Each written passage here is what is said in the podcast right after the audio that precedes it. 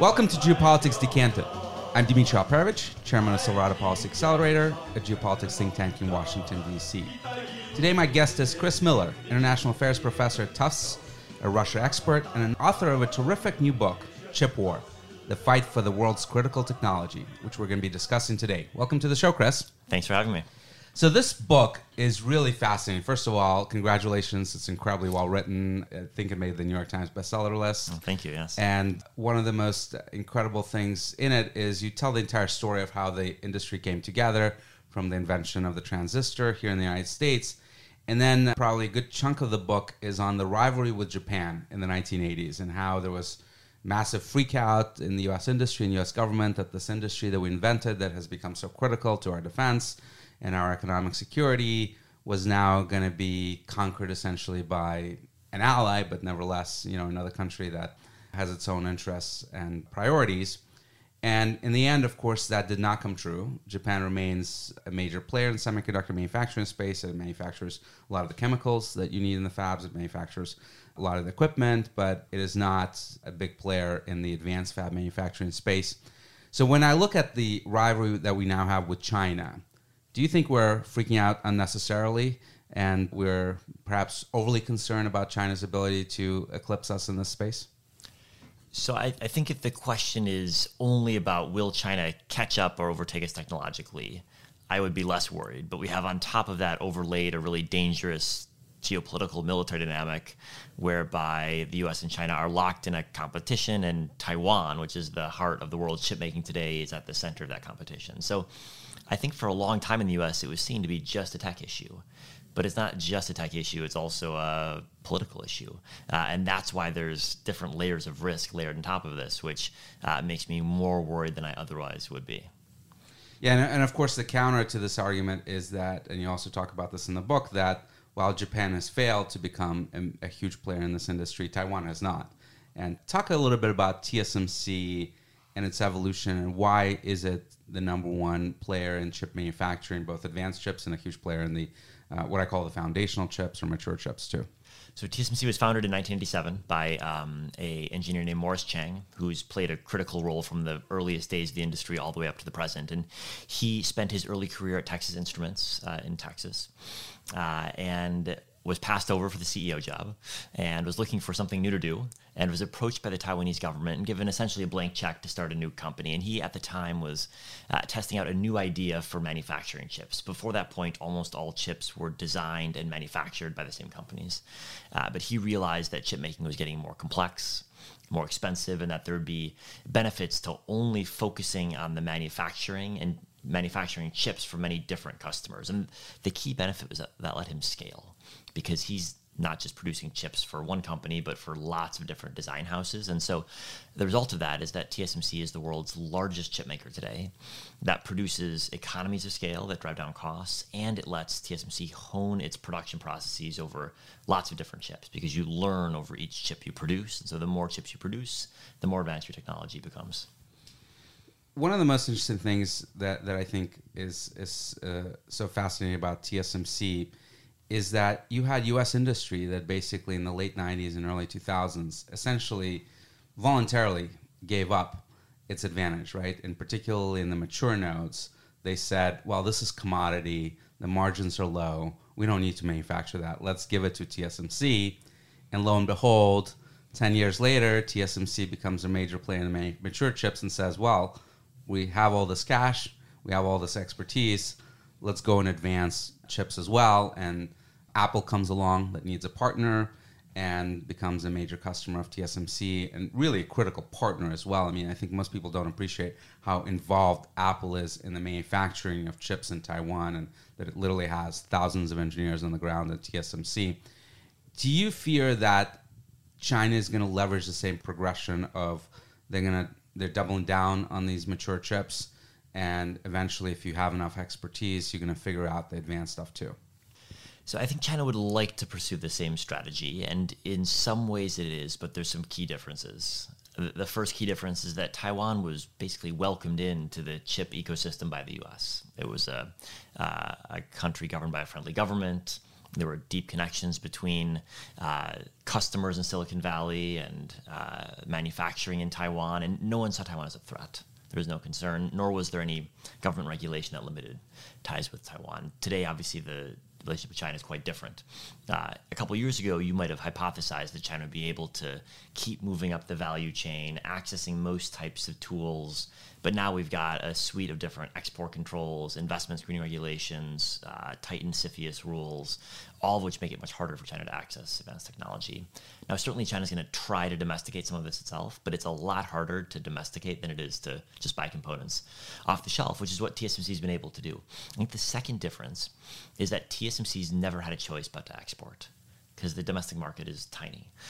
In China, that's not necessarily the case. And I think there's a chance that Chinese firms and Chinese policymakers decide to focus domestically because they do have a large market that's probably not going to be a good strategy in the long run because China's 20% of GDP, the rest of the world's 80% of GDP. And so if Chinese firms do focus domestically, they could make some money over a medium sized market, but you're much better off selling to the global market. And so I, I actually think China's market size might distract the government and firms away from optimal policy and have them focus domestically and actually lose the ability to sell competitively to the rest of the 80, 80% of global GDP.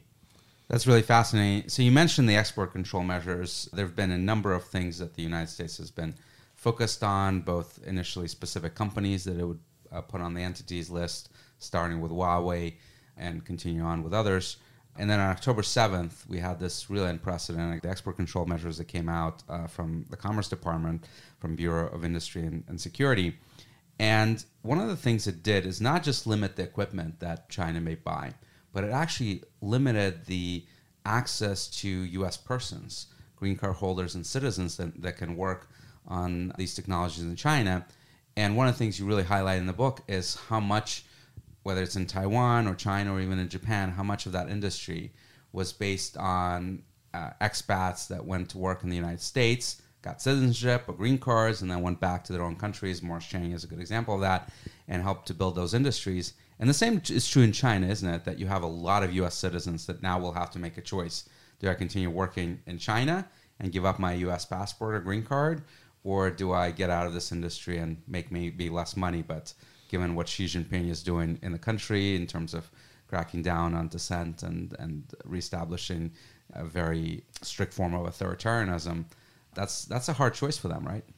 Well, I, I think it is, and there's been some good public reporting by the Wall Street Journal and others tracking uh, what decisions the CEOs of some Chinese chip firms are making, uh, and it's hard to get good data. We've got more anecdotes than we have data, um, but I, I, think the trend is as you suggest that uh, when foreigners are given a choice, or when dual citizens are given a choice, choose China or choose the rest of the world, it's hard to um, choose China. There are strong disincentives at play. And I think it's partly the export controls, no doubt, but it's also the domestic politics in China. And the third factor is 10 years ago, it was easy to convince yourself you were going to get rich working in the Chinese tech sector. And today, you can still make a lot of money in the Chinese tech sector. But uh, insofar as the, the best examples of tech entrepreneurs like Jack Ma and others have been taken down many notches over the past couple of years, I think it has taken some of the excitement uh, out of working in the tech sector in China. One of the things that I, I, I get frustrated about with this debate on advanced chips versus mature chips is that we've certainly had a focus on getting to smaller and smaller process nodes, smaller nanometers in terms of innovation. But it does feel like we're starting to lose the forest for the trees a little bit right now because, as you highlight in the book, 90% of all chips are actually not advanced chips. And the key uses for advanced chips are gaming devices, you know, your Xboxes and PlayStations, it's your phones and laptops and AI and supercomputing. But at least in two out of three of those, I would argue we could live perhaps uh, for a few years without advanced chips and would survive. Not sure the gamers out there would agree with me, but nevertheless. But when you look at national security use cases, virtually all of our weapon systems are not advanced chips, right? You need reliability for them, you need mass production, and also in many cases, you actually can't solve the problem with advanced chips because you need greater power in lots of cases, whether it's electronic warfare radio communications, many other things, you actually need 45 nanometer chips or even 160 nanometer chips because you have bigger transistors that can emit more power. Do you think that from a policy perspective, by focusing so much on advanced chips, and if you look at the Chips and Science Act that passed last year, $52 billion in subsidies plus another 25 billion in tax breaks, uh, more or less, almost all of it directed at advanced chips. Are we ceding the market for what we actually need the most by volume, certainly, which is what I call foundational chips or mature chips? So I, I think it's a hard question because the answer is you need both.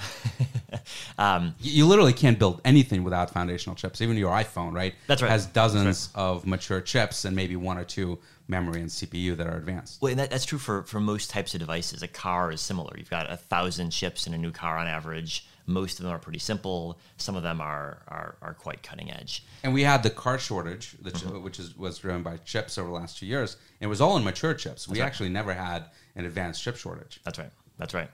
I, I think there's there's no doubt that we'd like to have more mature chip production either in the U.S. or just outside of China and the Taiwan Straits. Um, I, am happy with new production in Japan and new production in India and anywhere else um, as well. I think the other question that has to be asked though is how do you durably get more production? And and one of the ways that the the foundry companies like TSMC in Taiwan work is that they'll bring online a new generation, build a new factory for it, and then keep that factory producing at that generation indefinitely.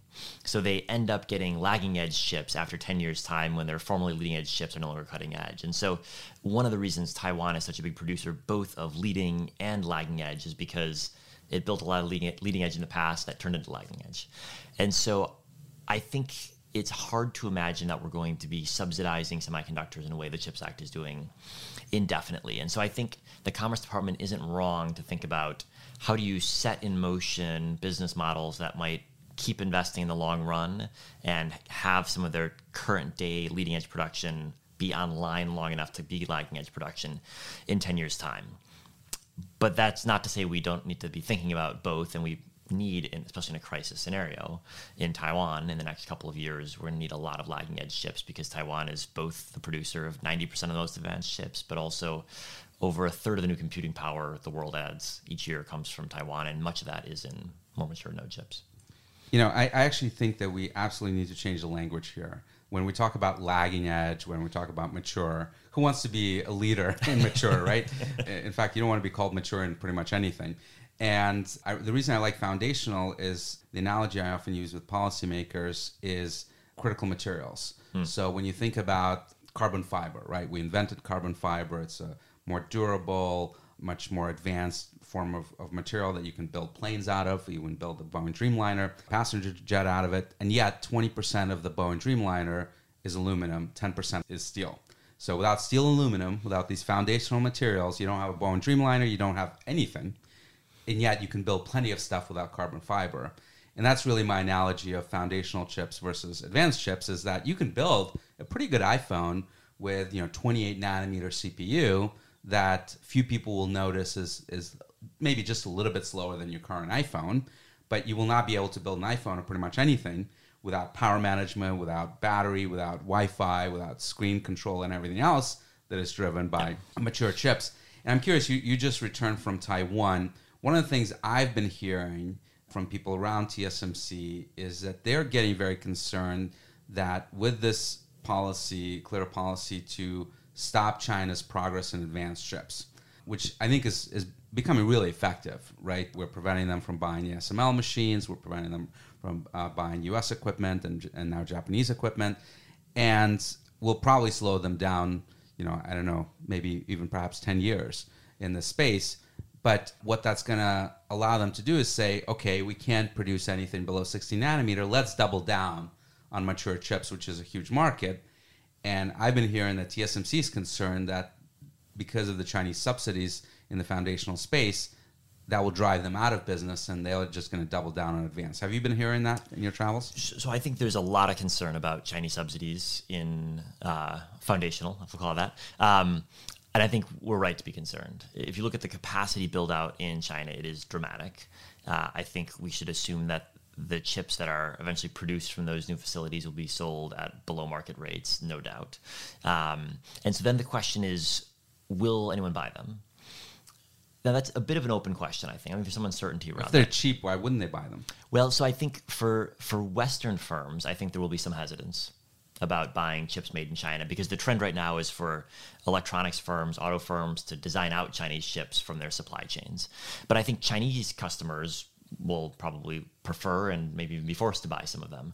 Uh, and so that does present a problem because China's an end demand for 20 to 25% of the world's chips. Most of those are still imported today. And so that implies a market share shrinkage for non Chinese firms Taiwanese, Japanese, American, European. And, and, then the question is, what are you going to do about it? Um, you know, traditionally in, in dumping scenarios, of which this would be one, you impose a tariff on uh, on imported goods. But actually, what we're probably talking about is Chinese chip makers dumping on the domestic market in China. And so traditional trade policy remedies aren't going to work, I don't think. Um, and there's not a good strategy yet as to what to do. There's, there's realization in Taiwan, in Japan, in Europe, uh, and in the US that this could be a problem, may well be a problem. I think in an industry, there are some firms that are more exposed than others. For example, in the auto supply chain, auto um, auto customers have some unique safety, reliability, temperature requirements, and so I think it's less likely that firms that specialize in auto chip production in the U.S. or Europe or Japan will actually face real, uh, real competition from Chinese firms because. But, but aren't you concerned yeah. about counterfeit and the fact that it's easy for the Chinese to slap a Texas Instrument label on a chip, and who's going to know where it came from? Yeah, that's certainly certainly a concern. It certainly already happens to some degree. This the the scope will increase. Um, I don't know if that's going to be large enough of a problem to be a real commercial issue for Western firms. I, I think the the companies that are most at risk are actually the the the foundries in East Asia. So it's TSMC, it's UMC in Taiwan, uh, and a couple of others who are largely producing at the, at the lagging edge or the mature edge commodity runs um, who will be most exposed to direct price competition. So that is so interesting because for the last 15 years or so, both TSMC and UMC have been expanding their business in China, have been training Chinese workers in this industry, essentially creating their own competitors. Why were they so myopic, both from a business perspective and then from a national security perspective? you know, the Taiwanese have been talking for 20 years about this idea of a silicon shield, which I'm not sure I buy, but the idea is that if we have control in the semiconductor manufacturing, China will never invade us. It seems to me that it might be a silicon honeypot, not a shield necessarily. but if you do believe in the shield, why would you enable your adversary, your competitor, to develop the necessary skills by investing in those factories? That just never made sense to me so I think there were a lot of chip companies, not only Taiwanese ones, that were induced to invest in China um, by essentially a deal they struck with the Chinese government. They invested a bit and they got access to the Chinese market. Uh, you saw U.S. firms, you saw Japanese firms, you saw Korean firms make exactly the same bet. So uh, the Taiwanese firms aren't unique in that regard. Uh, certainly, the, the security situation of the Taiwanese uh, uh state is unique. Um, but in Taiwan, over the past 20 years, there's been different governments. And under KMT rule, for example, we've seen much more excitement about trade ties on the thesis that thicker trade ties would produce better relations. I don't think that's panned out, but that was that was the theory. And in the Taiwanese chip industry, a lot of people made a lot of money uh, selling to China and working in China. Um, and for a long time, Chinese chip firms were notorious for paying 3x or 4x the salaries for Taiwanese workers to move across the straits and, and work for a couple of years. I think that dynamic has changed a lot. I think the mood in the Taiwanese chip industry has changed, and Taiwanese politics has changed, and the U.S. crackdown has reverberated throughout the industry in, in, in big ways. How do they feel about the export control measures in Taiwan? Do they like them? Do they uh, do they have concerns about them? I think it depends who you ask. I, I uh, did a public event with Morris Chang, the founder of TSMC, a couple of weeks ago in Taipei, and he um, publicly said, I think for the first time, that he supported the export controls.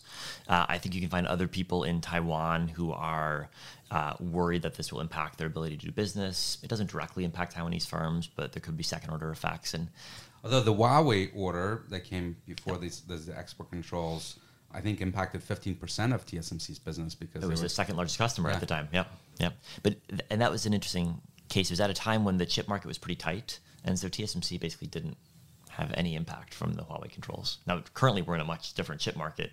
It's a downturn, uh, and so companies are more sensitive, I think, to making sure they're not uh, not losing access to their second biggest customer. Though for TSMC now, their biggest customers are largely American firms, Apple chief among them. So right now, the biggest leverage that we have on the Chinese chips industry is really the equipment and perhaps the chemicals that go into the fab manufacturing. Many of them come from Japan. On the equipment, you have three countries: the United States, uh, Netherlands, and Japan. The manufacturers really all the equipment, all the key equipment that you need in these fabs. With the export controls that are now getting aligned across three countries, preventing China from buying essentially below 16 nanometers or so are you optimistic that the domestic equipment firms that China is also trying to invest in hasn't gotten very far yet? That the, these controls will essentially stop China's progress below 16 nanometer for the foreseeable future. You know, I, I think I wouldn't say that they're going to stop any progress. I, I think we should expect regular announcements from Chinese firms of great achievements, uh, some portion of which will be true, most of which won't be true. And it's important to, to highlight also that you can manufacture at very low yield That- right, exactly. um, high end chips. And, and there was some stories, I think six months or so ago, that China manufactured a seven nanometer chip. Well, it's great if you can manufacture one, but it doesn't really mean anything unless you can manufacture tens of thousands. That's right. And for that, you really need this advanced equipment. Yeah, and, and we're never going to get good information on what yield is at Chinese firms. So, so it'll, it'll be actually, I think, hard to assess in a lot of ways what progress China is making for a long time. And so we're going to be in a situation in the next several years of every Chinese firm having a strong incentive to announce cutting edge innovations on a regular basis because that's going to get their funding. Uh, and we're going to be faced with a mix of just boasting and disinformation without much actual data to assess it against. And so I think we should we should get ready for a media environment which it looks like China is making some real advances without actually much substance behind it. Robert O'Brien, the uh, former national security advisor under the Trump administration, made some news a couple of weeks ago when, to a reporter, he said that should the Chinese try to invade Taiwan, the fabs will get destroyed, strongly implying that the U.S. military may destroy those fabs. I imagine the Taiwanese are not super happy about comments like that that talk about the destruction of their fabs. But realistically speaking, if we think that Taiwan is going to fall, isn't it in our best interest to make sure that China does not get a hold of the fabs and the equipment in those fabs that is going to be so key to their dominance of the chips industry? You know, I- think in any scenario where, where missiles are flying or it's a, a real wartime scenario, the facilities are highly likely to get just fatally damaged. They're massive facilities full of the most precise machines ever made, explosive chemicals, and they require huge amounts of energy. Chemicals imported from uh, the US, Europe, and Japan, regular software updates to the tools, and the engineers all need to be there at the same time. So even if nobody bombs them, the likelihood that they're working after a month or three months or, or, or longer of warfare seems highly implausible to me. And so, I, in some ways, I think O'Brien's comments uh, address a hypothetical that is highly unlikely to be ever reached because it seems to me that the moment shooting starts, the chip industry in Taiwan is irrevocably damaged. Predictions are always hard, especially about the future, but I'm going to ask you anyway. So, 10 years from now, we'll have the CHIPS Act in place. Europeans are passing their own CHIPS Act, Koreans are providing subsidies. We have the export control measures that uh, we presume will only get tighter and tighter on China. Where do you think the chips industry will be? China, Taiwan, the the rest of the West. You you see them being maybe where they are today, or do you see dramatic changes developing? So I think in terms of the technological hierarchy of, of China being meaningfully behind what's collectively possible to produce, that would be my base case persisting into the future. Which doesn't mean that China doesn't make any advances, it just means that the rate of advances isn't faster than the rate of advances in the West. I, in terms of the distribution of where chips are made, I think there's no doubt you're going to have some reduction in Taiwan's importance but that's not saying much because Taiwan is so important today. And the question is, is what rate? The CHIPS Act is certainly going to get a round of new investment in the United States.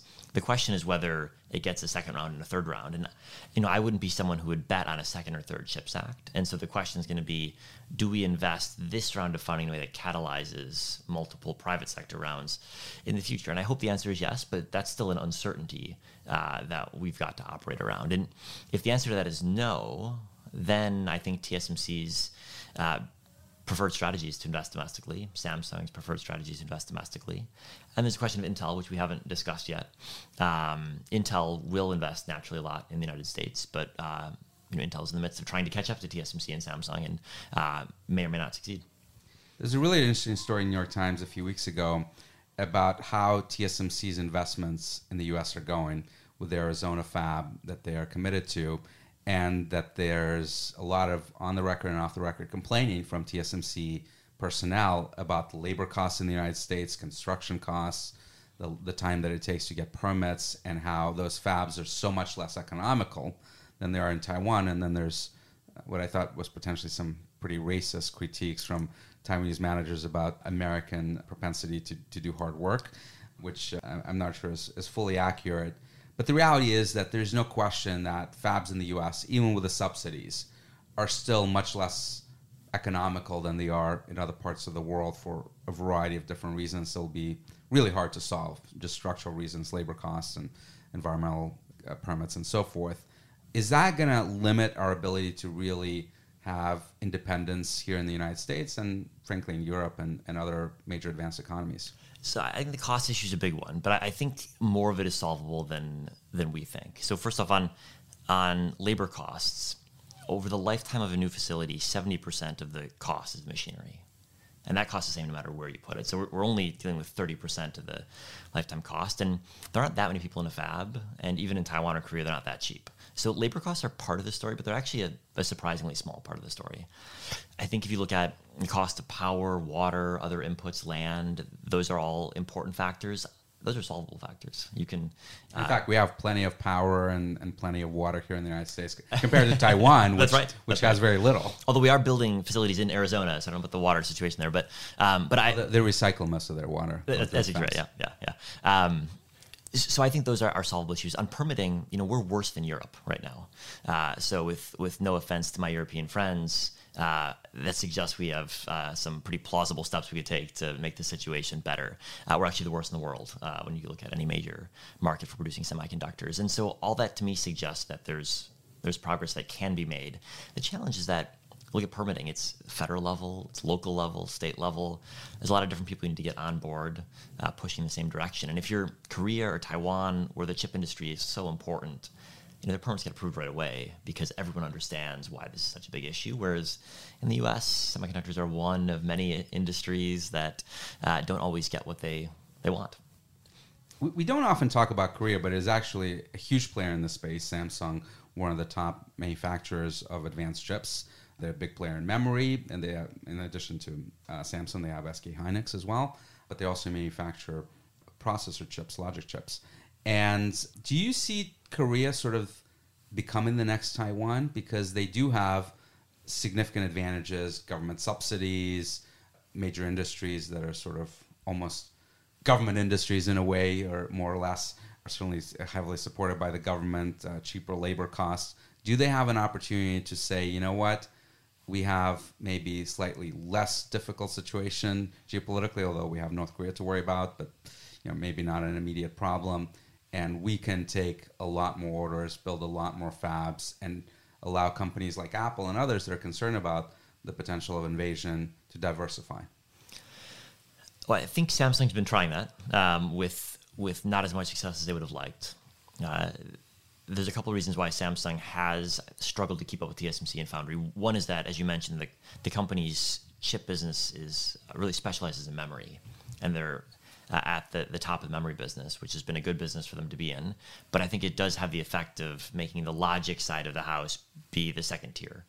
Um, the second issue is that Samsung competes with many potential customers. So Apple used to produce uh, chips with Samsung, and then after a very acrimonious divorce, uh, moved to TSMC. Uh, both firms produce smartphones. There were a lot of concerns on Apple's side that Apple's innovations were being ported over to uh, Samsung, and and Samsung because it's a sprawling conglomerate that produces all sorts of devices, ends up in a position of competing or potentially competing with a lot of potential customers. Whereas TSMC doesn't produce, doesn't compete with any of its customers because it doesn't do anything other than manufacture chips. And so TSMC has made that central to its marketing strategy, and customers take it very seriously. It's one of the reasons I think why TSMC has done so well relative to firms that are more integrated but also more competitive vis-a-vis their customers. And that's a problem for Samsung. Also, Intel finds itself in a similar position today. When you look at the advancements of chips, are we fighting the last war? Because the Moore's law really is dead now, right? And our ability to shrink is diminishing by the day. We're running into fundamental physics problems as we get to two nanometers, maybe one nanometer. But you have spillover effects of energy causing issues, heat problems, etc. Is the push going forward perhaps not going to be let's shrink transistors, but maybe do other things like chiplets, for example, and 3D and what have you? And if so, are we well positioned for that next generation of cutting edge advancements? So I think what you find when you look at um, look at all of the trends under the rubric of heterogeneous integration, so bringing different uh, types of chips or computing capabilities together on um, on, a, on a given chip or on a given um, given set of chips. I, I think what you find is that a lot of the tools that you need to do that uh, are quite similar to the tools that you need to shrink transistors because you're still talking about manufacturing at a, uh, a, microscopic scale. A lot of the design methodologies you need are, are, different in some ways, but draw on a lot of similar expertise as well. Uh, and so, actually, it, it seems most likely that even as Moore's law slows, and we're going to see it slow over the next five years or decade, um, the the the next generation techniques we're going to need are actually going to draw on the same set of skills and same set of tools uh, with with modifications, but the same basic knowledge base. And uh, I think that sets up U.S. equipment producers, for example, uh, to be in a very strong position. U.S. design firms to be in a very strong position. Uh, but it also means that you need companies that are very good at manufacturing at scale, and uh, that's where companies like TSMC, I think, uh, are already trying to capitalize on advanced packaging um, using their advanced fabrication capabilities and putting it in the packaging space. I want to talk a little bit about China's retaliation because one of the things that happened just recently is that China announced a cybersecurity review of Micron, which is a US based memory manufacturer, and whether their chips are safe for the Chinese market. A very peculiar investigation that I'm sure is not an accident given everything that we're doing to try to constrain China's industry. Where do you see, not necessarily the Micron case specifically, but where do you see things going in terms of China's focus on damaging U.S. and uh, perhaps other Western firms and their ability to sell in the Chinese market? I think the dilemma that Chinese leaders face is that they are trying to slow down decoupling because they believe that decoupling will hurt them more than it will hurt the West, I think is probably true. Um, and that retaliation accelerates decoupling because it makes not only U.S. firms but Japanese, Korean, other firms look at the Chinese market and say it's more dangerous than I even previously thought. And so we haven't actually seen substantive retaliation. We've seen the Micron case, which is thus far just a headline. We've seen headlines about rare earths, but not action. Um, you could argue we've seen a couple of semiconductor mergers that haven't been approved. Maybe that's retaliation, but I think by any assessment, whatever retaliation there's been has been pretty marginal um, relative to the impact of the export. And you controls. think it's just because they have very limited leverage? I think they, they, they realize that retaliation brings many costs as well as whatever political benefits. So you've written what is probably the authoritative history on the semiconductor industry. What other lessons do you think we can learn from that history over the last uh, 60 years or so that can apply today into this geopolitical struggle that we have with China?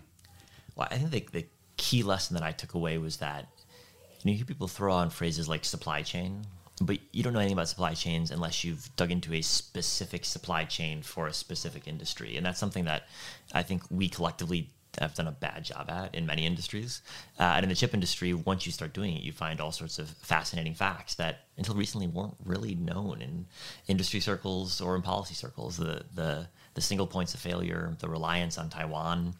Um, and and this is something that I think we need to be doing in more industries because it's one thing to throw on phrases like decoupling. It's one thing to talk about um, economic influence of other countries, but unless you've actually mapped it out, you don't really understand what's going on, and it's hard to map out. There are so many different steps in the process, and there are so many countries it intersects with, but actually doing the work lead, uh, yields a ton of insights. So we got the policymakers really interested in chips, remarkably, and you know you could argue about their level of understanding of the issue, but nevertheless, we we've had some progress and, and have passed this historic industrial policy bill, the Chips and Science Act. What other industries do you think we should be paying attention to that we may not be as focused on today? I think the, the, there's an interesting question, a set of questions about biotechnology, um, where I don't think we've we're in the early stages right now of doing the supply chain mapping, both for pharmaceuticals and and, and biotech components. Um, I think for the electronics industry in general, um, we're still in the early stages there too of mapping. We understand now the chip industry, but then from a chip to an iPhone or a server involves not just chips, but lots of electronic components, circuit boards, et cetera, which uh, even chemicals to chemicals, chemicals. Yep, yep. Um, and that is something that is understandable, but uh, I think there's a lot of work to be done to actually map that out and understand the implications.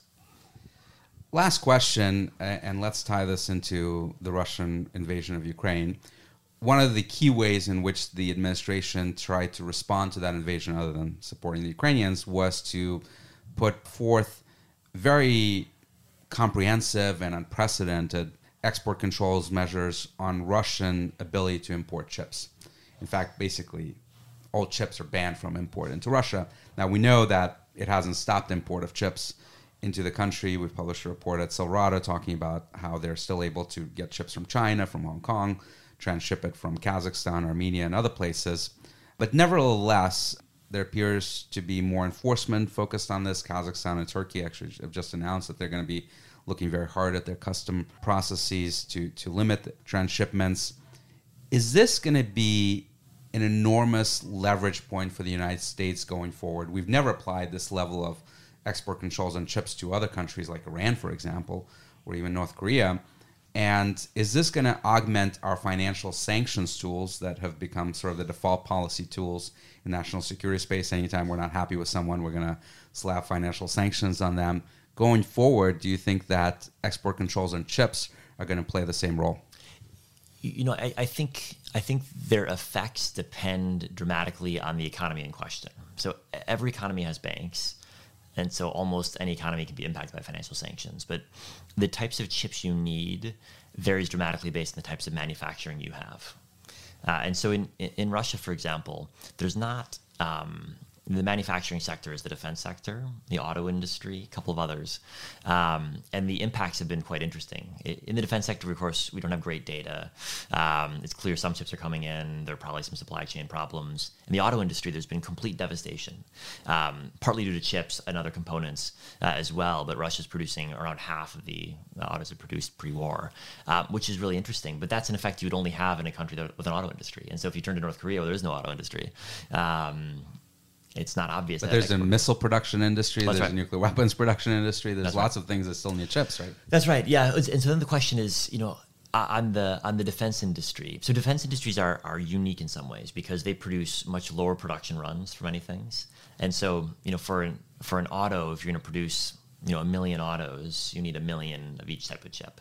Um, whereas in defense industrial production, you don't produce a million of most things. Um, if it's an airplane, you're going to produce in the hundreds. Um, missiles, it'll be, maybe be hundreds or low thousands. Uh, and so smuggling is much more viable in the defense industry in terms of the quantities. Now, because we're talking about really small components that you can literally load in a backpack and cross the border, right? Yeah. Now, now for d- d- certain defense industrial uses, you need unique types of chips. Um, so we know, for example, after 2014, the U.S. imposed controls on radiation hardened chips that Russia, somewhat shockingly, was able to buy until 2014 from Western suppliers. And that caused huge problems in the Russian space industry. But that's a unique type of chip that is not in every dishwasher or iPhone.